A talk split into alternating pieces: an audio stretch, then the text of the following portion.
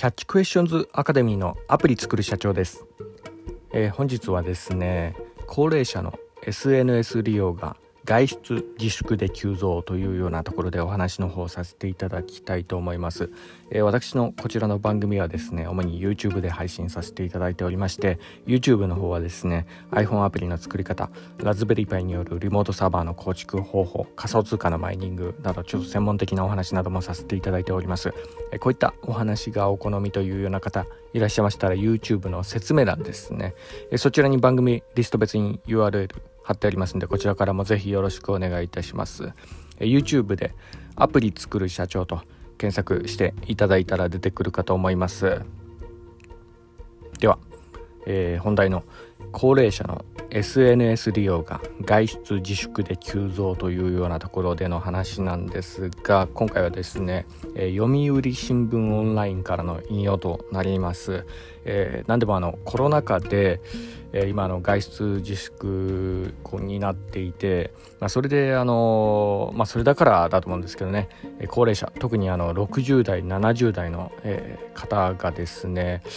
えー、結構 SNS をこう利用し始めてる人が、まあ、かなりいらっしゃるというようなところででこれはですね、まあ、あの私のこちらの番組、えー、ご視聴されてる方は結構あのアプリ開発者の方とかも結構多かったりするようなとところがありますんで、まあ、一つこうビジネスチャンスになるんじゃないかなというふうにこう思われる方もこういらっしゃるんじゃないかなというようなところで今回ちょっとご紹介させていただいたとこもあります。これはあのコンテンツ販売のみならずですけどその、まあ、日本でね、何かこう稼げるビジネスをこれからこう考えていくっていう、まあ、あの、ことをするんであれば、やはりですね、こうターゲットは、まあ、高齢者になってくるのかなというようなところなので、まあ、あの、特にこう、コンテンツ販売とかされてる方はですね、まあ、一つこのビジネスチャンスもこう見てみるのもいいんじゃないかなというふうに思ったりもしております。と言いますのもですね、やはりあの、日本ではもう少子高齢化がこう進んでまして、で、若者はね、あの、賃金が上がらぬ、こう、給料体系の中ね、インフレみたいな、そんなような、えー、まあ、あの、インフレというか、あの、スタグフレーションですね。えー、まあ、そんなような世の中に、こう、今なってきてるので、お財布の紐が、こう、ますますね、こうきつくなってくるみたいなそんなようなところがありますただ一方ねこの60代、70代、えー、こちらの世代はですね、えー、あのね、え、バブル時代を、え経験した、え世代でもあるんですよね。えそこでこう稼いだ、こうね、えたんまりとこう溜め込んだこのタンス預金がありますんで、やはりね、あの、お金はね、えあの世まではやっぱ持っていけない、えところもあるんで、やっぱの人生終盤になってくるとですね、やっぱそのタンス預金使いたくなってくるとは思うんですよね。はい。なので、この辺ね、特にあの、一旦ね、こういったあの、タンス預金こう使い始めるとですね、結構大盤振る舞いしちゃう人が結構いらっしゃるみたいなんですよね。高齢者世代っていうのは。まあ、なので、まあ、この、まあ、ビジネスチャンスというか、まあ、特にあの、IT 関連、えー、私はですね、まあ、これまでね、高齢者はね、あの、IT ビジネスをやるならターゲットではないかなというようなところで、まあ、少し外してたところもあったんですけど、まあ、ここに来てですね、結構インターネット使う世代がこう増えてきたかなっていうようなところの印象もあるので、で、まあ、ここの部分をこう再考する必要があるんじゃないかなというふうに思ったりもしております。えー、よくね、あの、60代、70代とか、あの、情弱世代みたいな、そんなようなことをこうね、巷で言われたりするようなところがありますが、まあ、あの、いわゆるあのね、インターネットとかそういったものをこう、まあ、インターネット検索とかね、そういったもので、できない世代みたいな、そんなような感じで、えー、見ていたとこあったんですけど、まあ、この記事を読むとですね、やっぱどうも違うかなというようなところで、実はね、あの、インターネットとかこう、使いこなせる、えー、能力はあったにもかかわらず、あえて使わないという選択肢を取っていた世代だったのかなというふうに思ったりするようなとこがありますね。はい。まあさすがね、その10代とか20代みたいにこうガンガンこう使えるとは思わない、えー、思えないとこもありますが、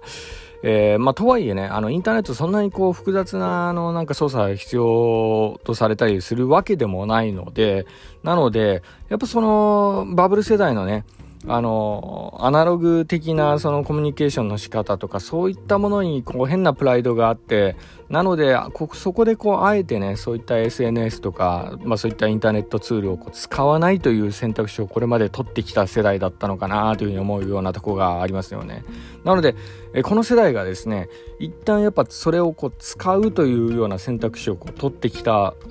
まあ、ところになるとやっぱそのゲームチェンジが起こる可能性もあるんですよね。なのでこれはここからまあ今今の時代考えなければいけないところなのかなというふうに思ったりもしております。まあ、これもね私もあの身近なところでもちょっと起きたところなんですけど、まあ、この前久々にね実家にこう帰ってあの母親がですねあのパソコンとかそういうのも大嫌いな、えーまあ、あの方なんですけど、えー、帰ってびっくりしたのね最近なんかアマゾンにはまってでまああのこれも大変驚かされたんですけどね、まあまあなんかの、アマゾンで一回なんかね、外出自粛で、なんかもう、なんかね、大好きなお買い物とかそういったものもできなかったみたいなんで、なんかこうインターネットをこう使い始めたみたいな、そんなことを言ってたんですけど、そうなんです。それでね、一回こうハマったらですね、えー、まあ、かなりこう、アマゾンで爆買いしてしまったみたいな、そんなような、あの、エピソードがありまして、こう皆さんのね、えー、周りの世代どうですかね、えー、高齢者の方はね、あの、あの世代はね、あの、一旦スイッチが入るとですね、とんでもない行動力を持ち合わせている、まあ、ところもあるんですよね。まあ、これはあの、何も私の母親に限ることではないんですけど、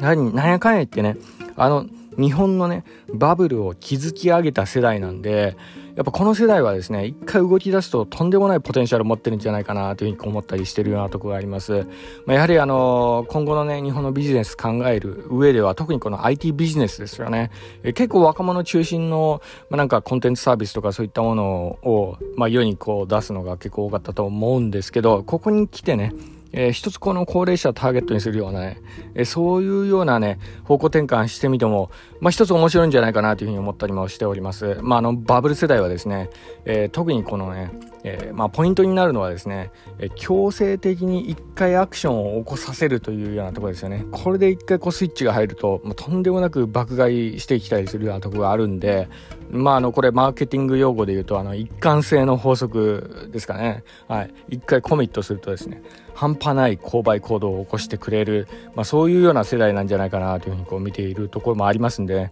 まあ、その辺ね一つ参考にしていただければと思います。本日は以上になります。では最後にいつもと同じ言葉で締めさせていただきたいと思います。IT エンジニアに栄光あれ。